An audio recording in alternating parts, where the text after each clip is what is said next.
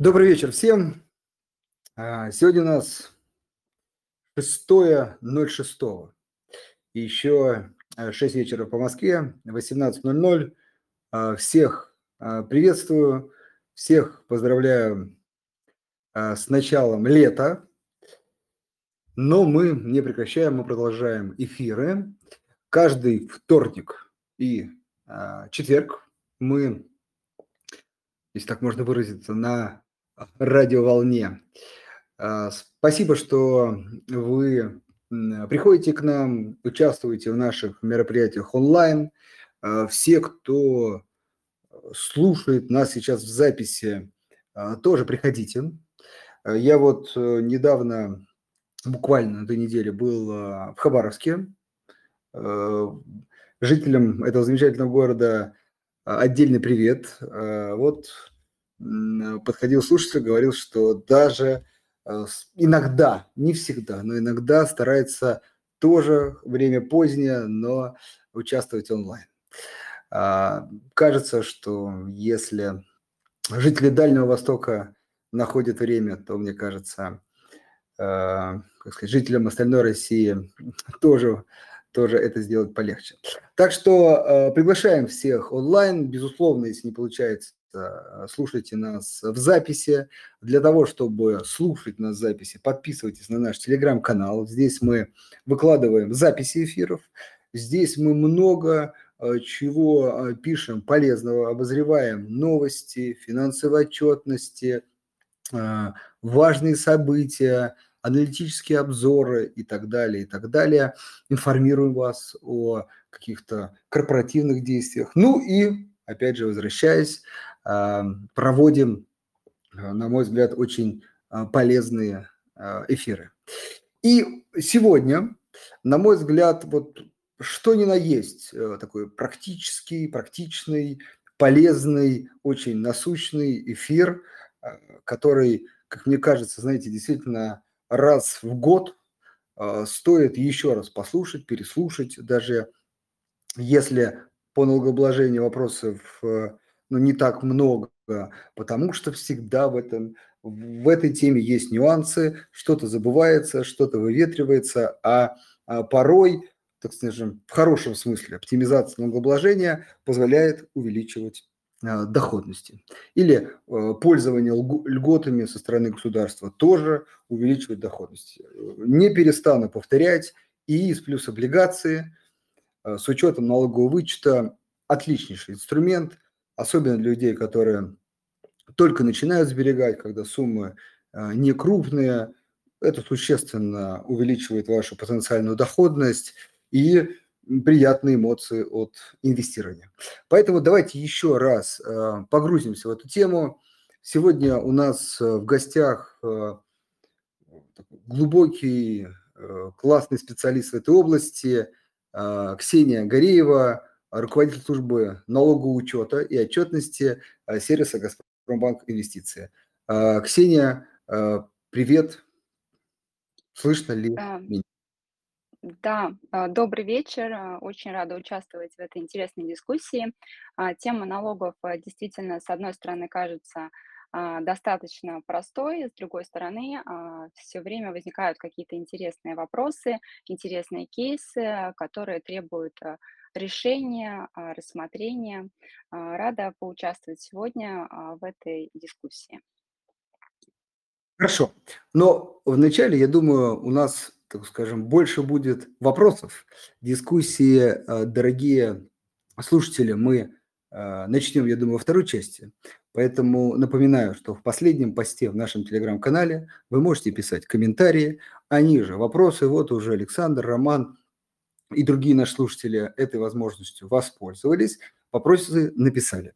Но давайте вначале так, немножко пройдемся структурно по этим вопросам. Я позадаю вопросы на основные темы, связанные с налогообложением, а если что-то упущу, что-то будет требовать какого-то дополнительного э, погружения, вы обязательно напишите, и во второй части я обязательно ваши вопросы зачитаю. Хорошо, предлагаю тогда э, пойти, может быть, по э, базовым таким вопросам. А, ну, начнем, наверное, наверное, с чего мы начнем? Начнем с классических акций и облигаций. Когда и как платить налоги, вот базовые, по акциям и облигациям? Наверное, это в первую очередь будет интересно тем, кто только-только начинает инвестировать, делает первые шаги. А, да, для начала хотелось бы рассказать, какие вообще виды дохода инвестор может получить от а, ценных бумаг. Во-первых, это доходы, полученные непосредственно от самих операций с ценными бумагами, да, то есть покупаешь, продаешь, получаешь доход, с этого дохода ты должен заплатить налог. А также второй вид дохода– это доход от непосредственно владения ценными бумагами, это доход в виде дивидендов и купонов. А, когда же возникает обязанность а, платить налог и как инвестор должен это делать? А на самом деле в большинстве случаев за инвестора удержит и перечислит налог в бюджет брокер. Когда он это сделает, он это сделает либо по окончании года, когда будет рассчитан весь налог по всем операциям с ценными бумагами, которые инвестор совершал в течение года, либо налог будет удержан а, в момент вывода денежных средств с брокерского счета, а, ну, соответственно, если а, инвестор решил вывести часть денег в течение года на свои какие-то банковские реквизиты. Нужно ли самостоятельно инвестору что-то делать? Нет, брокер удержит налог а, при выводе денежных средств из суммы вывода. А, по окончании года брокер удержит налог из а, свободных рублевых остатков, которые есть на брокерских счетах у инвесторов. То есть на самом деле в большинстве случаев все за инвестора сделает брокер. Хорошо. А, если можно, тогда уже а, все-таки вот со ставками. Еще раз, вот акции и облигации. Со ставками основные ставки для налоговых резидентов, то есть для инвесторов, которые находятся на территории Российской Федерации в течение 183 дней, основная ставка это, конечно же, 13%. С 2021 года была введена прогрессивная шкала налогообложения, и в случаях, если инвестор в течение года получит доход свыше 5 миллионов рублей, э, с такого дохода в части превышения 5 миллионов будет удержан налог по ставке 15%. А, и коль да, коль уж я затронула тему резидентов и нерезидентов, для нерезидентов, то есть для инвесторов, которые находятся на территории менее 183 дней, основная ставка будет 30%. Хорошо. А, вопрос про, а, все-таки уточню, 5 миллионов – это доходы не на фондовом рынке, нет инвестиций, а вообще от любые источники дохода, облагаемые по, как ставка 13% НДФЛ. Да, совершенно верно. Это совокупный доход а, человека, инвестора, полученный как по заработной плате, еще каким-то доходом. То есть это совокупный налог, не просто доход не только от инвестиций. Хорошо, а вот подскажи, пожалуйста, вот э, честно признаюсь, даже мне сейчас самому интересно, а вот дивиденды. Вот с дивидендами всегда кажется история, что это какой-то это отдельный налог. Вот немножко а, поправь меня, если я не прав. А, ну, прям звучащий отдельно. Вот если, допустим, у человека а, ну, доход получается больше 5 миллионов, но дивиденды, они тоже будут облагаться по 15% или все-таки по 13%? А, нет, дивиденды участвуют в расчете, в расчете совокупной налоговой базы, то есть они э, считаются совместно со всеми доходами. То есть отдельно Хорошо, 13 есть, они не будут облагаться. То есть дивиденды не выделяются э, вот как что-то особенное? Ну, в данном случае для применения прогрессивной ставки нет, они не выделяются. То есть а, по 13% они не будут облагаться. Хорошо. Тогда вот следующий вопрос как раз про дивиденды, но уже а, на ИИС. А, вот а, подскажи, пожалуйста, а, там есть какая-то особенность удержания а, или так же, как и, други, и с другими доходами? А, да, действительно, для а, дивидендов, которые выплачиваются на ИИС, есть особенности. А, к дивидендам, вот здесь как раз-таки есть особенности налогообложения, поскольку дивиденды– это доход от долевого участия, а это значит, что инвесторы не смогут а, к сумме дивидендов применить а, вычет типа Б. То есть а, освободиться только при вычете типа а, Б не будет облагаться налогом только доход, полученный от операций с ценными бумагами. А все дивиденды, которые были выплачены на ИИС, они всегда будут, будут облагаться налогом. То есть это особенность именно дивидендов. Вот, э, как раз, да, вот эм, это я имел в виду. Но на там, 13-15% она не распространяется. Хорошо. Еще раз, э, давай как раз э, про дивиденды закончим. То есть, соответственно, неважно ИИС, не ИИС, они облагаются по ставке 13%, либо 15%, если общий доход превысил 5 миллионов рублей.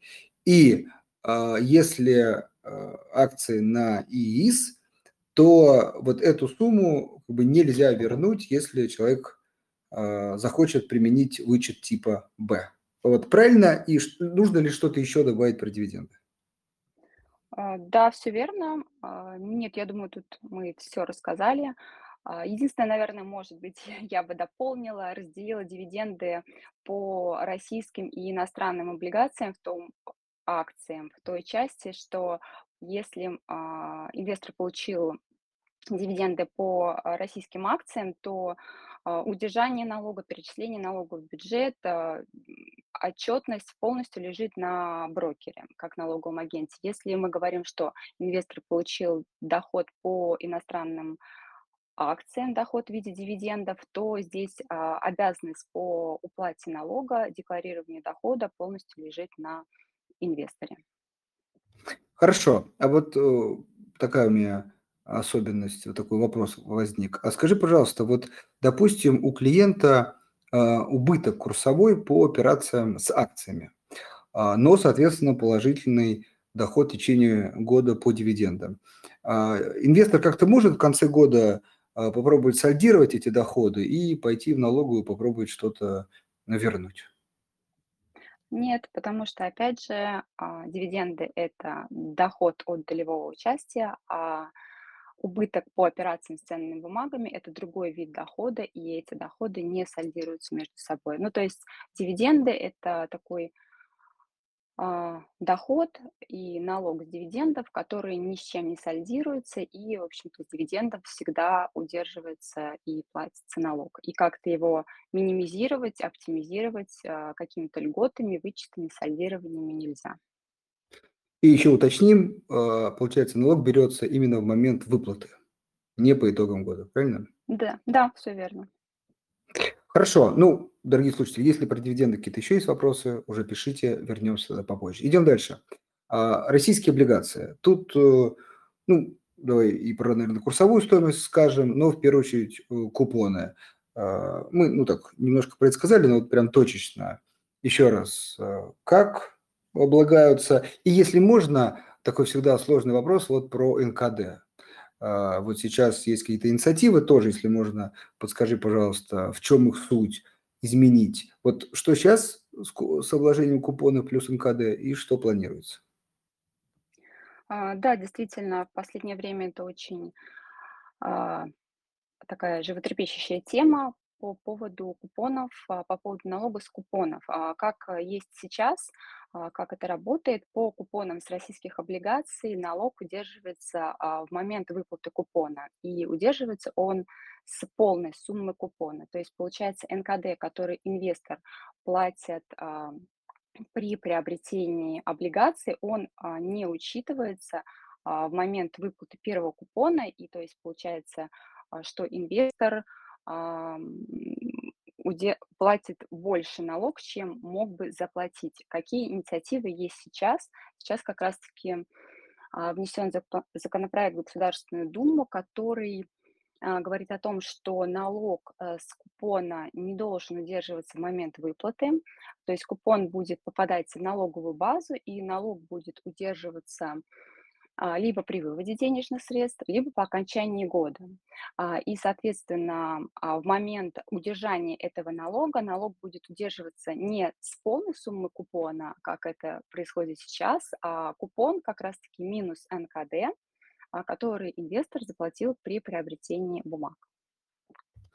А подскажи, пожалуйста, вот купон минус НКД окей, а будет ли к этому суммироваться, например, курсовая разница по облигациям и, кстати, может быть, по акциям? А, да, а, то есть купон будет попадать, будет суммироваться, а, купон будет попадать в общую налоговую базу по операциям с ценными бумагами и, соответственно, будет суммироваться со всеми доходами, расходами, которые инвестор понес по остальным операциям с ценными бумагами. Да, и, коллеги, еще раз все-таки повторимся, без учета дивидендов. Хорошо. А скажи, пожалуйста, вот по, ну, понятно, прогнозы вещь такая, хотя мы тут часто этим занимаемся, но все-таки вот по ощущениям или по динамике, как этот, э, эта инициатива реализуется, а когда можно надеяться, что она вступит в силу? А, ну, исходя, опять же, из той редакции а, законопроекта, которая есть сейчас, которая внесена на рассмотрение, если все э, поправки будут приняты, то они должны вступить в силу в течение месяца после официального а, принятия этого законопроекта. Но, опять же, повторюсь, а, если сохранится та редакция, которая есть сейчас, все может измениться. Э, хорошо, тогда, ну просто какие надежды? Под этот новый закон попадут следующие купоны или может случиться, что инвестор как-то сможет, например, а, вернуть э, э, налог, который был удержан вот с купонов в этом году, но уже выплаченных? А, ну, опять же, в текущей редакции нет информации о том, что э, эти нововведения распространятся на прошлые операции, то есть только пока на те купоны, которые инвестору предстоит еще получить. Хорошо. Так, э, идем дальше. Э, теперь еврооблигации. Тут э, обычно включается курсовая разница. Ну, давай прям по порядку. Вот налог, налоги с еврооблигаций. Какие, от чего зависит? А, ну, налоги с еврооблигаций какие? Здесь тоже может быть, во-первых, выплата купона, но по еврооблигациям налог удерживается не в момент выплаты, а либо в момент вывода денежных средств, либо по окончании года. А, и, наверное, самая проблемная а, тема с еврооблигациями, вопрос, это курсовые разницы. Действительно, потому что инвестор мог купить еврооблигацию там, за условно тысячу там, условных единиц и продать за тысячу. Но поскольку будет а, курсовая разница, то есть он купил, там курс был 70, стал 80, вроде бы в валюте а дохода нет, но поскольку налог, а, он всегда у нас удерживается в рублях, а, то при пересчете на рубли получается, что клиент, а, инвестор заработал а, доход, с которого он должен а, заплатить налоги. А, хорошо, а, скажи, пожалуйста, вот эм, мы, так видимо, по старинке еще назвали, я по старинке назвал еврооблигации, но все-таки сейчас уже в большей степени так называемая замещающая облигация. Вот э, там э, все так же практика работает или какие-то есть особенности? Да, практика пока все та же, поскольку замещающие облигации, они также номинированы в валюте, поэтому, а, опять же, курсовые разницы, они там присутствуют, и каких-то изменений или особенностей налогообложения замещающих облигаций пока а, не предусмотрено. А, хорошо, и на всякий случай уточню, облигации в юанях. Вот тоже как бы набирающий популярность инструмент, э, там э, все так же или тоже, может быть, есть какая-то особенность? А нет, все абсолютно то же самое. Хорошо, тогда уточню, как бы, вернее, не уточню, а, а еще раз подмечу, что в еврооблигациях, замещающих облигациях, в облигациях юанях а, купон, а, налог с купона не удерживается сразу. Тут как бы это правило уже работает. Удерживается, собственно, по итогам года или при выводе средств и также суммируется с доходами по другим ценным бумагам. Правильно? Да, абсолютно верно. Хорошо, по поводу, что делать с курсовой разницей, э, чуть позже поговорю, поговорим, да, а, давайте этот вопрос чуть-чуть подвесим. Базово надо платить 13 или 15% э, в зависимости от дохода. Хорошо, э, Следующий вопрос, ну, мне кажется, как раз вот, ну, чтобы далеко не ходить, можно и к нему перейти, как раз он и еврооблигаций, мне кажется, касается льгота на долгосрочное владение ценными бумагами. А вот э, в чем ее суть, каких бумаг, может быть, несколько примеров, э, каких бумаг она касается и как работает. А, да, действительно, это отличная льгота, которая позволяет э, инвесторам а, несколько снизить налоги, которые они должны заплатить. Суть этой льготы заключается в том, что инвестор, который владеет бумагами свыше трех лет, может претендовать на эту льготу. Суть льготы вычет в размере 3 миллионов рублей за каждый год владения бумагами. А, при этом должны выполняться ряд условий, чтобы инвестор мог претендовать на этот а, вычет. Во-первых, а, бумаги на момент реализации должны быть обращающимися на рынке ценных бумаг, бумаги должны быть допущены к торгам российского организатора торговли. Как я уже сказала, бумаги должны находиться в собственности более трех лет. Это бумаги, которые куплены а, после 1 января 2014 года, и а, вычет этот распространяется только для резидентов Российской Федерации. А, то есть, например, инвестор владел какими-то бумагами, акции, облигации, абсолютно неважно, он владел ими более трех лет, например, 4 года, он их продал, на момент реализации все условия выполняются, инвестор может претендовать на вычет, и инвестор получил доход, к примеру, 15 миллионов рублей от реализации, а, и тогда эти 15 миллионов рублей могут быть уменьшены на сумму инвестиционного вычета в размере 3 миллиона на 4 года владения, то есть на 12 миллионов. А, таким образом, инвестор должен будет заплатить налог с 3 миллионов, а не с 15, как бы он заплатил а, без применения этого вычета. Отлично. Вот Э, важная все-таки ремарка. Сейчас, мне кажется, это все более или менее редкий сценарий, но все-таки а, вот исторически, например, еврооблигации э, не все э, торговались на, ну, например, на московской бирже. Вот. И я правильно понимаю, что если, например, скажем так, внебиржевой рынок, например, на замещающие облигации – снова живет, и будет какая-то ситуация, что, например, инвестор купил на внебиржевом рынке продал на внебиржевом рынке облигацию, а при этом торгов нету, вот, или, например, торги есть, но нет сделок, если я правильно понимаю, то в этом случае вот эта льгота долгосрочного владения неприменима.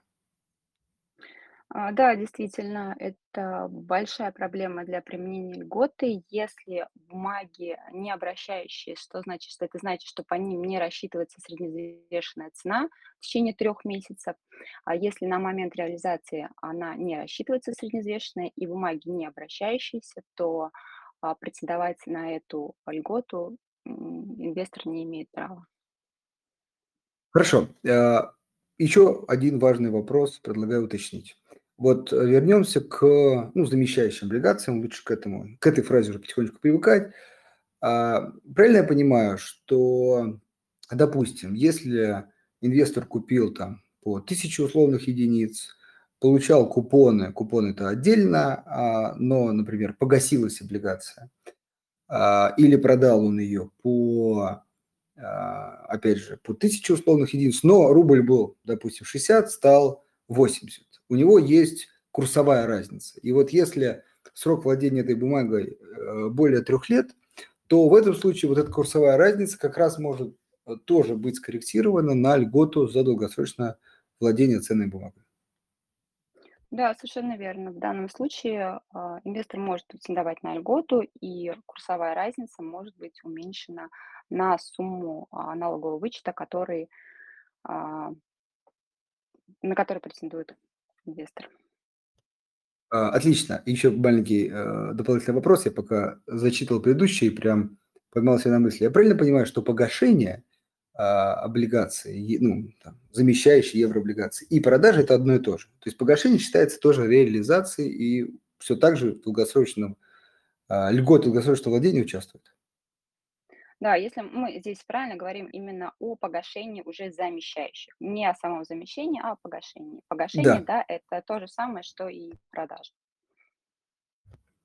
Ну, тут просто определенный нюанс, что, допустим, в этот день да, сделок не было. Там, а, ну, э, как как сказать, давно от, не знаю, погашения или от продажи, например, должна быть сделка на бирже? В течение трех месяцев. Если не А, вот, было щ а, рассчитано 3 месяца, цены не рассчитывались тогда, а, бумага считается не обращающейся. понятно, 3 месяца. А вот, дорогие слушатели, если кто, э, следит з за нашими рекомендациями, почему, э, часто я говорю о том, что замещающие облигации э, лучше всего, по крайней мере, по возможности, приобретать на срок 3, а, года плюс. Потому что вы можете воспользоваться льготой долгосрочного владения ценными бумагами. Это особенно важно, если рубль там по каким-то причинам сильно обесценится. А, Ксения, подскажи, пожалуйста, мне кажется, забыли уточнить, что облигации Минфина а, имеют такую особенность, что вот там а, нету налога с валютной переоценки. А, Да, все верно. А, По этим облигациям исключение, потому что в случае, если с обычными там еврооблигациями, замещающими облигациями уже, да, а, мы курс берем разный курс на дату приобретения и на дату реализации, то с а, еврооблигациями Минфина, а, с суверенными евробандами а, берется один курс, а, курс на дату реализации этих бумаг. То есть а, курсовой а, разницы возникнуть не может. Хорошо, и обращаю внимание, дорогие слушатели, э, что сейчас вылетел год, то ли 27 год, то ли 28 год погашения облигаций Минфина как раз имеют э, небольшой лот и доступны частным инвесторам. Просто исторически облигации Минфина лот там 100 тысяч долларов, 200 тысяч, ну крупный лот. А вот 27 28 ну, кстати, с учетом того, что это уже относительно, так сказать, а, там 3-4 года, то как раз э, ну, такой оптимальный срок, и, и как раз э, можно не переживать за валютную переоценку. Хорошо. А, так, э, предлагаю, вот еще есть льгота, зная долгосрочное владение ценными бумагами из компаний из инновационного сектора экономики. Такое более специфичная история, но все-таки она присутствует. Может тоже пару слов сказать про этот, эту, эту, эту, этот вид льготы? А, Да, действительно, такая льгота есть. Она, наверное, а, менее применяема, нежели льгота на долгосрочное владение, но тем не менее, а, если он, у инвестора в портфеле есть а, акции, облигации, которые относятся к ценным бумагам высокотехнологичного инновационного сектора экономики, то при владении этими бумагами свыше года при реализации инвестор не должен платить налог с, полученной, с полученного положительного финансового результата. А, Какие бумаги относятся к этим секторам э- э, экономики, определяется а, постановлением правительства Российской Федерации. А Также этот список есть, а, список бумаг есть на сайте Московской биржи.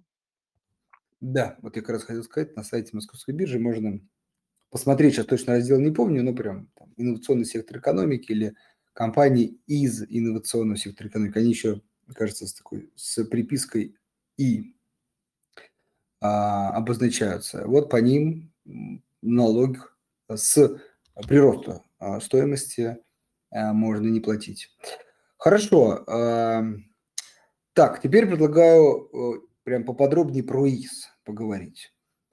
Ну, расскажи, пожалуйста, вот кратенько, понятно, там порой я, когда сам это рассказываю, там много времени занимает, но основные вещи все-таки про в чем главное, главный интерес вычета типа А и типа Б.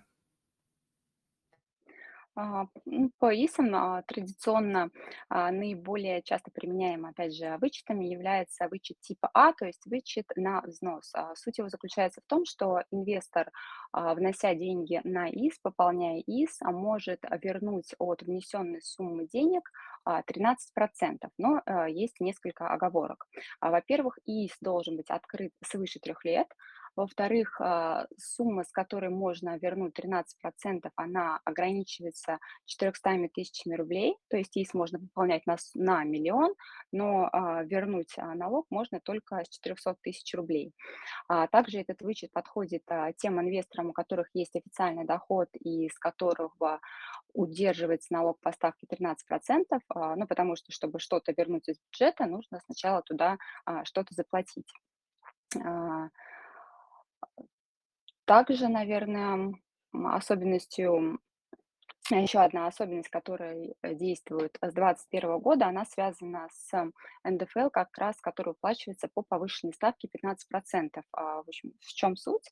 А, если инвестор а, в течение года получил доход свыше 5 миллионов рублей, свыше 5 миллионов рублей был удержан налог по ставке 15%, то от 400 тысяч рублей инвестор сможет вернуть 15%, то есть а, на сумму не более 60 а, а, тысяч рублей в год. Так, угу. Да, это, наверное, основные моменты по вычету типа А. По вычету типа Б это по-другому еще вычет на доходы. Суть вычета заключается в том, что инвестор совершает какие-то операции с ценными бумагами, и при а, открытии счета свыше, а, при владении счетом свыше трех лет а, инвестор может претендовать на льготу в виде, в виде данного вычета. То есть при закрытии ИС все а, доходы, положительный финансовый результат от операций с ценными бумагами, он не будет облагаться налогом. А, здесь а, какие исключения? ВИЧ э, ИИС должен быть открыт свыше трех лет, и инвестор не должен применять вычет типа А. И, как мы уже говорили ранее, под, данно, по данному вычету типа Б нельзя освободить от налогов дивиденды, которые выплачены на ИИС. Хорошо, а вот такой, может быть, более сложный вопрос. А что с купонами? То есть, допустим, э, при выплате купонов э, налог был удержан, человек продержал три года и говорит о том, что вот хочет воспользоваться э, вычетом типа Б. А налог на купоны получится как-то вернуть? А, да, действительно, если инвестор будет претендовать а, на вычет типа Б и ранее с него был удержан налог, а, данный налог будет возвращен при закрытии счета и при применении вычета типа Б. А скажи, пожалуйста, ну, то есть вот будет возвращен, это как? То есть автоматически или надо декларации подавать, запросы писать, кому писать?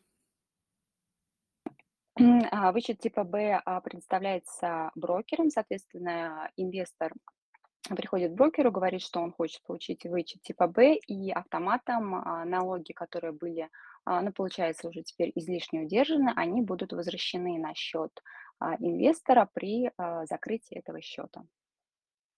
То есть дополнительно в налоговую идти или там что-то еще делать инвестору не потребуется. Скажи, пожалуйста, а вот э, все-таки про налоговую. Есть же история, а, что при обращении к брокеру, как ты говоришь, за вычетом типа Б требуется э, получить из налоговой а, справку, что ты не воспользовался вычетом типа А. Правильно? Да, совершенно верно. То есть инвестор сначала должен подтвердить, что он не получал вычет типа А а, и имеет право на получение второго вида вычета. Хорошо, это не столь частая практика. Если сталкивалась, э, подскажи, пожалуйста, вот в налоговой это, ну, сейчас легко реализовано, не знаю, там, зашел на налог.ру, заполнил какое-то заявление, получил, либо это не так просто и там, ну, как бы требует больших телодвижений? А, ну, на самом деле сейчас а, в личном кабинете а, максимально все просто и автоматизировано, могут, могут быть ли какие-то нюансы с получением, а, ну, а, наверное, да, зависит от какой-то работоспособности программного обеспечения и так далее, но, в принципе, а, у налоговой есть все сроки, определенные сроки, в которые должны быть предоставлены определенные документы, поэтому, на мой взгляд, сейчас скорее это исключение из правил, когда возникают какие-то проволочки. А, ну, то есть там, получается, даже есть, возможно, кнопка. Я не сталкивался, честно говорю, лично, которая говорит получить э, справку, что я, например, не получал э, вычет типа А по ИС. Или все-таки это такое как бы где-то надо заполнять, находить и так далее. А, по-моему, в предыдущей версии такая кнопка была, возможность, э, совершенно недавно произошло обновление. А, наверно, н не возьму сказать со стопроцентной уверенностью, что она есть, но, а, на мой взгляд, да, она есть, потому что, в личном кабинете предусмотрены максимально все случаи, все жизненные ситуации, когда, налогоплательщик может получить там необходимые документы, консультации и так далее. Хорошо. А, ну, я тоже от себя добавлю, действительно, не знаю, как там в других странах, там, мне кажется, по-разному, но вот в этом плане, а, что касается и госуслуг, и, а, налоговой, м, действительно, уровень автоматизации, особенно за последние несколько лет, наверное, да, там 5, может быть, плюс, прям меня лично впечатляет. Хорошо, следующий вопрос, такой более, может быть, э сложный, но тоже, мне кажется, часто встречаемый. Это убытки прошлых периодов. А, что с ними делать? Можно ли как-то сольдировать их с доходами, соответственно, текущих периодов? Если как, если можно, то как? А, да, действительно, вопрос интересный. А, я, наверно, прямо, на примерах, поясню. А, в чем суть? Э, инвестор, если получил убыток, э, за какой-то налоговый период, этот убыток может уменьшить тот положительный финансовый результат, который, а, инвестор получил, а, например, в течение, этого года. То есть, например, инвестор в 22 году получил убыток от операций с ценными бумагами, в 23 он получил прибыль. Соответственно, ту прибыль, которую инвестор получил за 23 год, он может, а, уменьшить на сумму убытка, полученного в 22 году.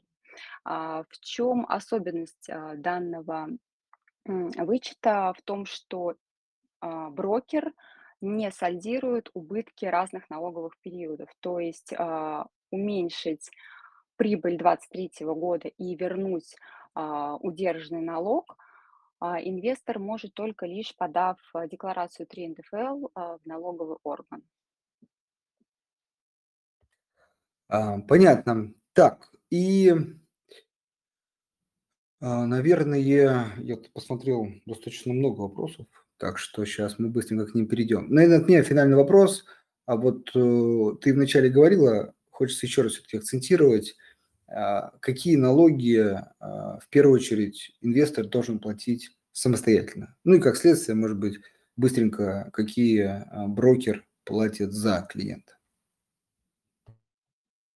Ну, а, основная, основные ную часть налога, а, налогов платит брокер. Это налоги, по операциям с ценными бумагами от положительного финансового результата, а, налоги с купонов, э, и, а, налог по, а, дивидендам от, российских эмитентов.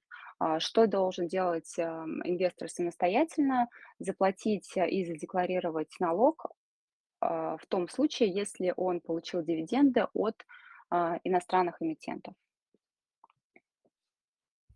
Такой точный вопрос. Подскажи, пожалуйста, а если, а, человек, а, продаёт на внебирже облигации, но через брокера, тут, э, брокер выступает налоговым агентом или самостоятельно? Э, если через брокера, то выступает. Хорошо. А, переходим к вопросам. Сразу оговорюсь, тут я вижу, некоторые вопросы чуть повторяются. Э, вот, поэтому, если можно, просто кратенько мы еще раз там пробежимся по этим темам. Вот первый вопрос вот от Александра. А сохраняется ли льгота долгосрочного владения для нерезидентов? А, как я уже говорила, а, не сохраняется. Эта льгота применяется, а, может быть применена только резидентами. Хорошо. Следующий вопрос, э, тоже говорили, но, возможно, действительно на примере. Роман спрашивает: допустим, человек владел ОФЗ больше 3 лет. А, какие налоги он в этом случае платит? При владении больше трех лет. А, ну, смотрите, если классический случай и а, инвестор не применяет никакие вычеты, то он должен заплатить, соответственно, налог при продаже либо погашении облигаций, и а, налог платится с купона. Если инвестор владел ими более трех лет, и он может и хочет, претендует на льготу на долгосрочное владение, тогда положительный финансовый результат, полученный от погашения продажи бумаг, он может быть уменьшен на сумму а, инвестиционного налогового вычета, то есть 3 миллиона на количество, срок, э, количество лет владения ОФЗ. Отлично. А, вот от Андрея интересный вопрос. Мы чуть-чуть упустили, мне кажется, эту тему, но сейчас мы закроем этот пробел. Итак, при торговле золотом и серебром через Мосбиржу как платить налог? Есть ли необходимая сумма и и кого указывать в качестве источника дохода, дохода биржу или брокера при подаче декларации? А, по операциям а, с золотом, серебром, а также равно с валютой, тоже очень частый вопрос. Брокер не выступает налоговым агентом, это значит все доходы, полученные по этим операциям, инвестор должен самостоятельно задекларировать и, соответственно, уплатить с них налог. А хороший вопрос, такая частая история. А вот э, с валютой, собственно, там ну, нет какой-то не, необлагаемой суммы. Вот если вот на бирже покупать, и вся сумма, то есть подлежит, как говорится, налогообложению. Да, а, с валютой часто тоже правильно возникает вопрос. А, валюта приравнивается к имуществу, соответственно, а, раз это имущество, значит инвестор может уменьшить доход на сумму имущественного вычета в размере 250 тысяч рублей. Но здесь важно сказать, что к имуществу также относится, например, там автомобиль, мотоцикл, гараж, не знаю, что-то еще. И, соответственно, если продавали валюту и там, мотоцикл, то э, доход можно уменьшить, доход от всего этого можно уменьшить э, на 250 тысяч рублей. А напомни, пожалуйста, это каждый год или какая-то разовая история? А, да, это каждый год. Каждый год. То есть если доход, а, грубо говоря, от, от продажи имущества за год больше 250, то с превышения 13, ну, либо 15 процентов. Да, все верно. Хорошо. Так, а, Лилия спрашивает, налоговый вычет, тоже такой стандартный вопрос. Налоговый вычет за инвестиции на ИС предоставляются ежегодно в течение трех лет или однократно? А, вычет, я так предполагаю, здесь э, о вычете Да, первый. речь идет. Да, Да, да. а, если э, инвестор а, ежегодно вносит денежные средства и ежегодно у него есть сумма налога 13%, которую он заплатил в бюджет, то, соответственно, он имеет право ежегодно возвращать эти денежные средства, получать вычет ежегодно. Если какие-то условия, ну, соответственно, не выполняются, то право на ежегодный вычет, оно теряется. Хорошо. Следующий вопрос. Мы частично отвечали на него, но это пробежался много вот на эту тему вопросов. А, предлагаю все-таки еще раз. А, Никита спрашивает, как вернуть излишне уплаченный налог а, при убытке на бирже акций а, за 2022 год? Какой порядок действия, действий, возможно ли электронная подача документов, пожалуйста, понятным языком. Вот, и тут от Татьяны такой доп. вопрос. Что и как считать убытком? А, так, первая часть вопроса: как, э, вернуть излишне удержанный налог, уплаченный правильно? налог, сейчас излишне уплаченный налог, вот тут тут странно сформулировано сейчас, излишне уплаченный, да, налог при убытке на бирже. То есть если все-таки убыток, то, например, за 22 наверное, не было налога. Ну, Никита, предлагаю чуть, если вы сейчас попробуем ответить, если не совсем поняли смысл, вы перефразируйте. Давайте так. А, повторим еще раз. Вот, допустим, у человека в 2022 году был убыток, сейчас в 2023 а, прибыль. А, какие его действия вот в этом случае? Да, если вот именно такая ситуация, убыток в прошлом году, прибыль в этом году. Такая ситуация есть. Значит, в 2024 году инвестор заполняет декларацию 3 НДФЛ, где заявляет о том, что он получил убыток за 2022 год, а, и, соответственно, тот налог, который был, а, тот доход, который был получен за 2023 год, уменьшается на сумму убытка. А, и поскольку брокер как налоговый агент удержал уже какой-то налог, потому что он не суммировал убытки за 2022 год, то после подачи декларации налоговая вернет вот эту разницу в налоге.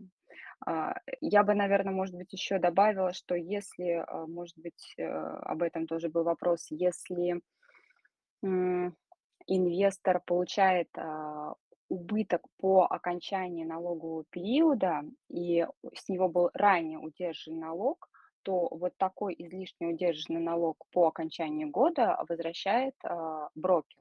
Э, в данном случае э, инвестору дополнительно делать ничего не нужно. Да, это действительно хорошее дополнение. От тебя добавлю, что электронная подача документов возможна, лично не раз это делал. А, уточню все-таки, а, я правильно понимаю, что вот в случае убыток 22 года, прибыль 23 брокеру, даже если там в январе как-то написать, сообщить, все равно, как сказать, брокер все равно удержит. А налог – это в любом случае обращаться в налоговую. А, да, все верно, поскольку брокер а, исчисляет налог за каждый отдельный налоговый период, то есть налоговый период 22 год, 23 год, и что было в 22 а, брокер не видит и никаким образом не может сальдировать. Хорошо. Алексей спрашивает, суммируется ли прибыль убыток по акциям, по акциям с прибылью убытком по облигациям? Ну, да, я отвечу, что да. Уточню только, что вот э, дивиденды идут отдельной статьей. Правильно? Да, все верно. Абсолютно так. Так, э, а, Николай спрашивает. Один из э, брокеров, это, как всегда, сложные вопросы в плане, а, ну, как сказать, каждый брокер порой по-разному трактует. Ну, давайте попробуем. Сложно отвечать за другие брокерские компании. Но все-таки. Один из э, брокеров дал возможность платить НДФЛ по купонам не сразу, как они поступили на счет в конце года, если выводить, если, а, если не выводить деньги со счета. А, как такое возможно? Нет ли тут нарушения налогового кодекса? А, если я правильно э, поняла вопрос, э, наверное, это как раз то, что мы обсуждали в начале об изменениях, которые планируются а, о том, что налог с купона будет удерживаться а, не в момент выплаты планируется, да, а как раз по окончании года. Не нарушает ли это налоговый кодекс? Ну, смотрите, действительно, за других, за коллег, за других брокеров очень сложно отвечать и что-то говорить. Да, кто-то а, из брокеров, не знаю, взял на какие-то на себя риски и не удерживает уже сейчас а, налог с купона.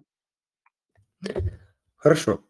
А, так, применяется ли льгота по ИИС типа В для лица, а, да, вот, не являющегося на плательщиком в бюджет НДФЛ 13%, если инвестор, например, ИП по упрощенной системе положения? А, да, действительно, как раз вычет а, типа Б рекомендован, скажем так, для тех инвесторов, которые не платят 13%, например, для индивидуальных предпринимателей, потому что здесь, ну, как бы налог не возвращается, для, для этого вычета не нужно платить налог по 13-15% в бюджет с основных доходов. Хорошо. От Владимира такой, мне кажется, немножко риторический вопрос. Э, но попробуем и на него ответить. Я чуть сокращу, тут много текста. Суть следующая. А почему бы сразу, например, при открытии ИС не спрашивать инвестора, что он, например, хотел бы открыть тип Б? Вот. И, собственно, уже не заниматься там возвращением, ну, вернее, запрашиванием справок, возвращением ранее уплаченных налогов.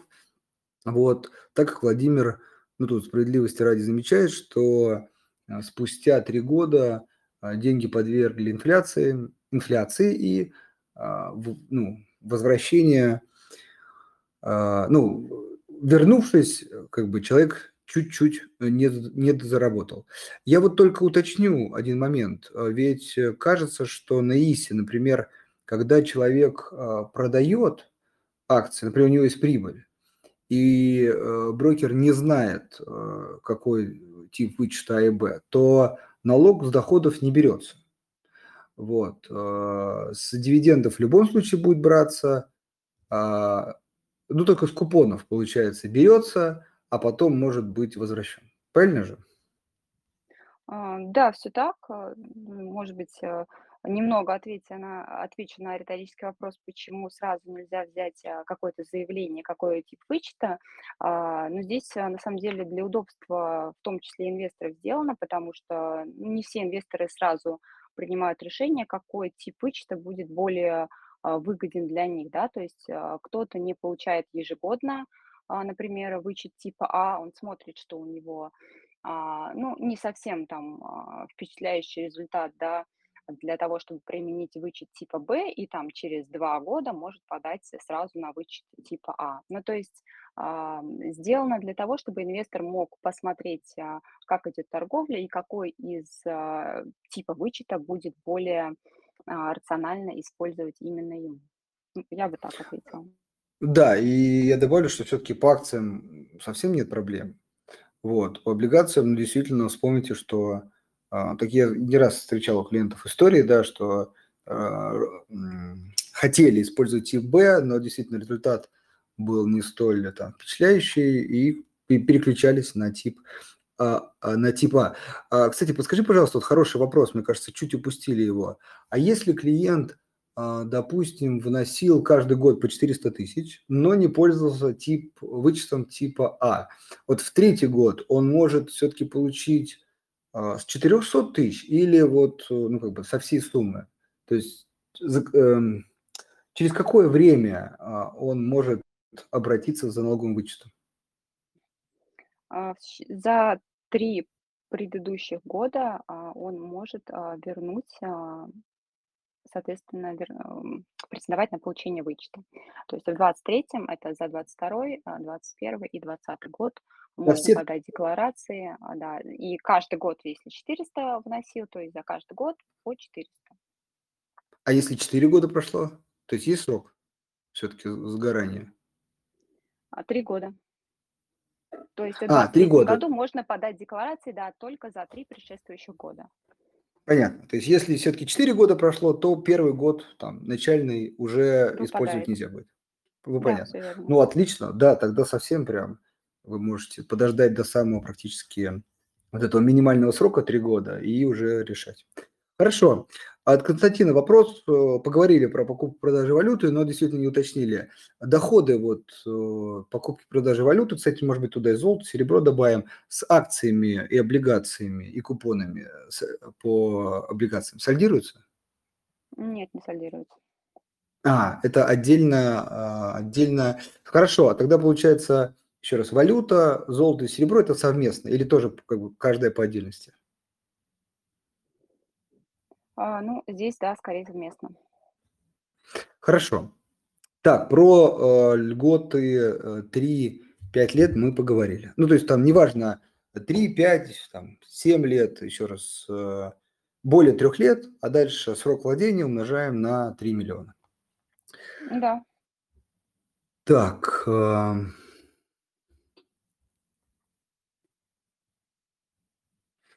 Сейчас а, вопрос такой. Сколько я заплачу налогов при закрытии ИИС типа А, типа А, то есть налоговый вычет вы уже получили, через три года с одной облигации а, в юанях? А, ну, э, э, да, давай тогда так сформулирую, если я правильно понял. То есть человек покупает юани. Вот, кстати, это интересный вопрос, наверное, это про это. А если не про это, то это тоже интересная тема. А если человек пользуется налоговым вычетом, а, но на ИСе, может ли он использовать льготу за долгосрочное владение ценными бумагами? А, так, он инвестор, а, пользуется Да, вычетом типа А, правильно? да, И да. может ли он использовать льготу на долго э, он может, а, льготу на долгосрочное владение применять только к бумагам, которые, а, инвестор приобрел на брокерский счет. На ИИС эта льгота не распространяется. Уточню, именно приобрел, потому что я как бы знаю такую историю, и либо продал. Потому что, ну, как я имею в виду, там есть история, когда человек выводит какие-то средства, они, получается, попадают в бумаги на брокерский счет, и он продает там. Но вот если они попадают на брокерский счет, то да, Да. тогда, Мгм. э, ну да, да, действительно можно уточнить, что при продаже с брокерского счета а, льгота может быть применена. Если а, продажа бумаг происходит на счете ИС, то льгота на долгосрочное владение, она не применяется. Хорошо. А, тоже такой момент я сейчас понял. А вот, допустим, а, при а, ИИСе а, человек э, торгует, если я правильно помню, например, у него положительный результат. Там один год, второй, третий. То есть пока налоги не берутся. Сейчас я уточню. Или все-таки берутся. Вот. э, Если не берутся, то потом человек, например, закрывает ИИС. И я правильно понимаю, что как бы с него, э, если он э, пользовался типом А, с положительной курсовой разницы, со всех накопленных там положительных курсовых разниц за три года берется налог? Или все-таки он ежегодно берется, а потом возвращается? А, Нет, э, ежегодно не берется. Действительно, налоговый период для счета ИИС– это срок действия самого ИИСа. То есть э, будет у, инвестора там три года а, открыть счет, будут а, операции с ценными бумагами, налог а, с операций с ценными бумагами будет удержан только при закрытии. Будет там 4-5 лет, ну то есть только в конце при закрытии а, счета будет удержан налог. Да, кстати, д- до каких дебрей мы практически докопались. А, Это действительно важно. Иногда, повторюсь, такое грамотно, м, грамотное использование налоговых льгот позволяет неплохо, так сказать, сэкономить. Хорошо. Так, про валютную переоценку мы сказали, удерживается разница между покупкой и продажей 13%, и если вы, ну, если не попадаете под льготу долгосрочного владения. Если попадаете, то уменьшается. Так, ам, вот, кстати, да, хороший вопрос от Константина. С- Уточните, пожалуйста, льгота в 3 миллиона, она на каждую бумагу или, э, ну, как бы получается, в этот год по всем операциям? А в этот год по всем операциям, по всем бумагам, которые а, находятся во владении в течение там трех лет, четырех лет и так далее. Это отличный вопрос, потому что я, так сказать, вспомнил, что раза три, наверное, за свою жизнь, сейчас, на четвертый, а, смотрел ответ на этот вопрос, и а, ну, не часто с этим сталкиваешь, и опять подзабываешь. Хорошо. Так, а вот Вячеслав вопрос. Э, Мы практически приближаемся к финишу, ну как раз и по времени. Так, находящиеся, находящиеся на ИИС, в скобках типа Б, допустим, американские акции были проданы и обменены на рубли. Видимо, да, валюта, поступившая от продажи. Первое. Надо самостоятельно оформлять курсовую переоценку в налоговой. Второе. Нет ли нарушения ИИС, так как доллар от продажи акций менялись на рубли? А, Давайте разделим этот вопрос на подвопросы. А, Так, ну да, если э, первый, счете, надо ли, да, человек да, еще раз продал американские акции и э, купил рубли. Первое, надо ли самостоятельно оформлять курсовую переоценку в налоговой? а, от а, продажи, соответственно, акций на счете ИИС а, с- ничего делать не нужно, а, налог а, исчислит, удержит, а, перечислит бюджет а, брокер. А, Продали, а, продали бумаги, получили валюту, а, ее конвертировали, а, продали на счете ИИС, я правильно понимаю? Об этом речь? Вот я, я, наверное, уточню, хороший вопрос. Вот сделки с валютой, наверное, на ИИС, пока это еще ИИС, они тоже попадают под э, а, как бы неналогообложение, если человек потом ну, тип Б выберет? Или все-таки они как бы ИИСом не защищаются? Вот, наверное, про это А, вопрос. Да, поняла. А, сделки с валютой, как э, на ИИС, на брокерском счете, в общем, а, где угодно, они а, а, брокер не является налоговым агентом, соответственно, доход, полученный от э, этих э, операций, он не может освобождаться с помощью м, вычета типа Б. А, Если вот об этом речь, и еще, может быть, э, дополню, что вычет типа Б, он распространяется только на доход от операций с ценными бумагами. А если вдруг там на ИИС начисляются какие-то проценты на остаток, э, либо еще какие-то доходы, они также не освобождаются от налогообложения. То есть это только доход от операций с ценными бумагами. Ну, это хорошее уточнение. А, Геннадий спрашивает, если инвестор получает вычет по ипотеке, может ли он получить вычет по ИИС? Я так предполагаю, что это вычет типа А, а об этом а, речь. А, Нет, подождите, если а, получает а, А, вычет а, по ипотеке, а, то есть Ну, возвращает по, ипо- налог, по ипотеке там, да, налог какой-то часть, я помню, с как процентов есть. Да, а, и И еще есть, возможно, еще и... э, с ИИСа вернуть? Да, да, может ли, ну, как бы, в общем, как-то это влияет на возможность получить вычет по ИИС?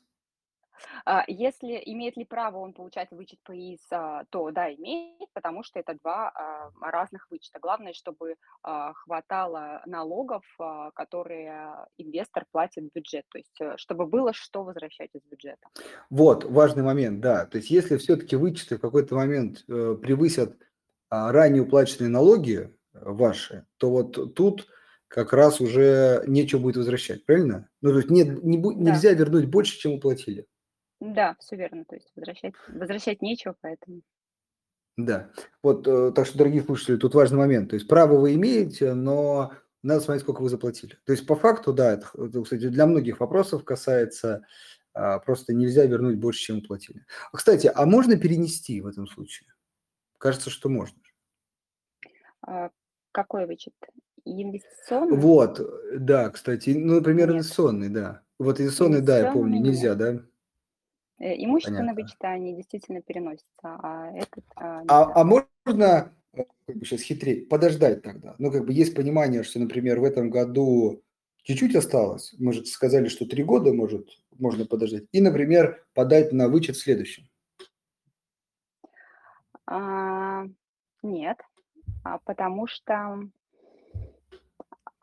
потому что, то есть в двадцать втором году мы и получили имущественный вычет, исчерпали весь налог, и хотим подать, а, опять же, инвестиционный, но он был за двадцать второй год, то есть мы пополняли а, ИИС в двадцать втором году. То есть когда пополнили, за тот год вернуть. А, а, Вот понятно. То есть если я в этом 24 условии. году, в 24 например, году подаю как бы за 22 но налог был в 23 да, то не важно, что было в 23 Да, важно, что было в 22 да, да. Понятно, не обойдешь. Хорошо. Так, э, ну, финальный вопрос. Два. Сейчас я быстренько прочитаю. Так, давайте, да, зачитаю тогда.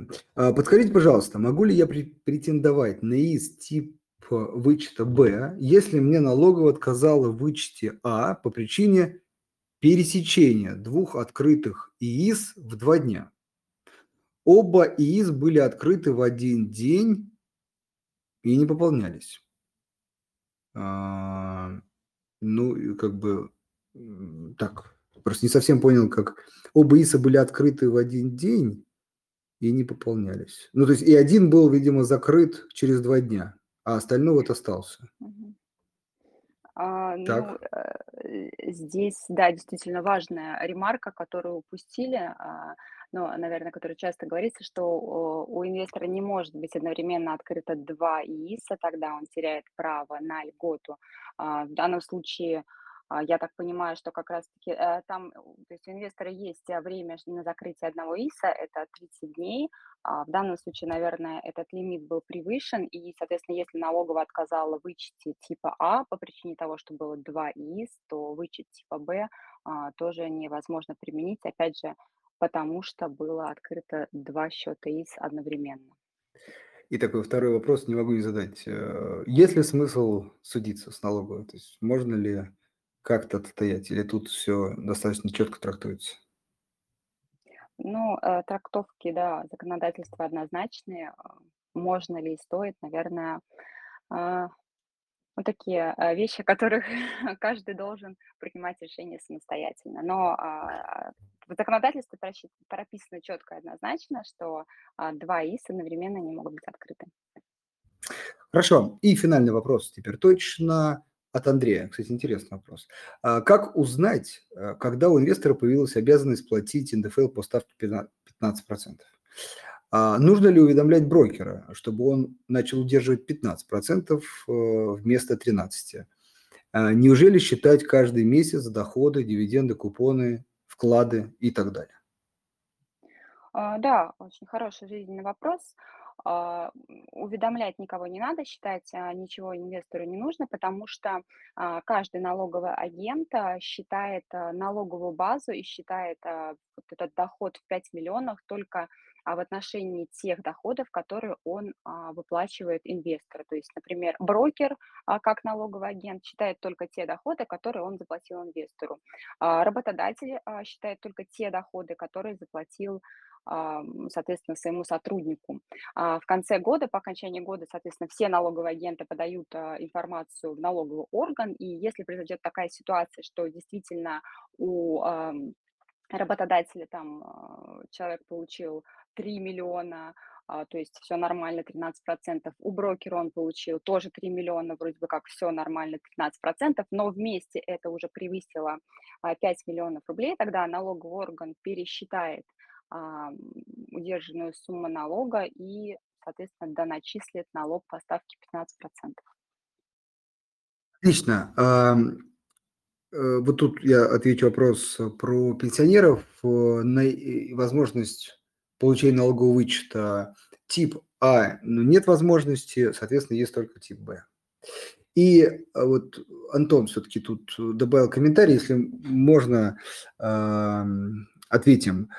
А, Антон пишет, что он как бы закрыл, то есть ты говоришь, что ну, действительно 30 дней дается, а вот он как бы э, наслоение было всего 2 дня. Вот, но почему-то налоговая отказала, а, например, вычесть типа А. Есть понимание, почему это может быть? Ну, а все-таки превышен этот срок или не превышен? Вот э, смотри, Антон пишет, как и положено по статье вот 39, но нарушение, что не было перевода средств.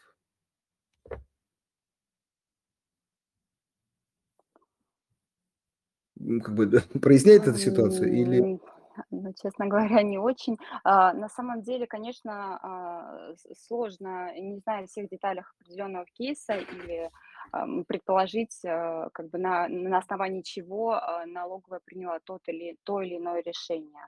А, как бы, наверное, к сожалению, без более каких-то деталей э, ситуации сложно сказать. Ну и а, опять же, у налоговой какой-то, ну, может быть, своя, не знаю, трактовка, видения или у нее больше информации для принятия решения. Хорошо, да, коллеги, извиняюсь, все-таки надо заканчивать. Действительно, вот Андрей тут правильно добавил комментарий по поводу э, пенсионеров. Если у вас есть какой-то доход, который действительно а, дополним, а, облагается по ставке НДФЛ, то да, действительно вы можете рассчитывать на налоговый вычет. То есть если есть налоги по НДФЛ, то э, средств, то как следствие можно их вернуть за счет ИИС или каких-то других налоговых вычетов. Э, Ксения, тебе огромное э, спасибо. Э, очень полезно, очень информативно. Мне кажется, очень много тем разобрали, даже до таких тонких-тонких нюансов. Дорогие слушатели, а, я думаю, что этот эфир можно точно сохранить. Мы его чуть попозже выложим, переслушать, записать и, а, как сказать, подумать и внести свою инвестиционную стратегию налоговой оптимизации. Это поможет в том числе увеличить доход. А, так что пользуйтесь. Ксения, еще раз большое тебе Да. спасибо. Спасибо, Андрей, что пригласили а, на такой интересный эфир. А, уважаемые инвесторы, желаю всем а, прибыли, оптимизации налогов. Спасибо за интересные вопросы и кейсы. А, всем удачных инвестиций. Спасибо. Всем хорошего вечера.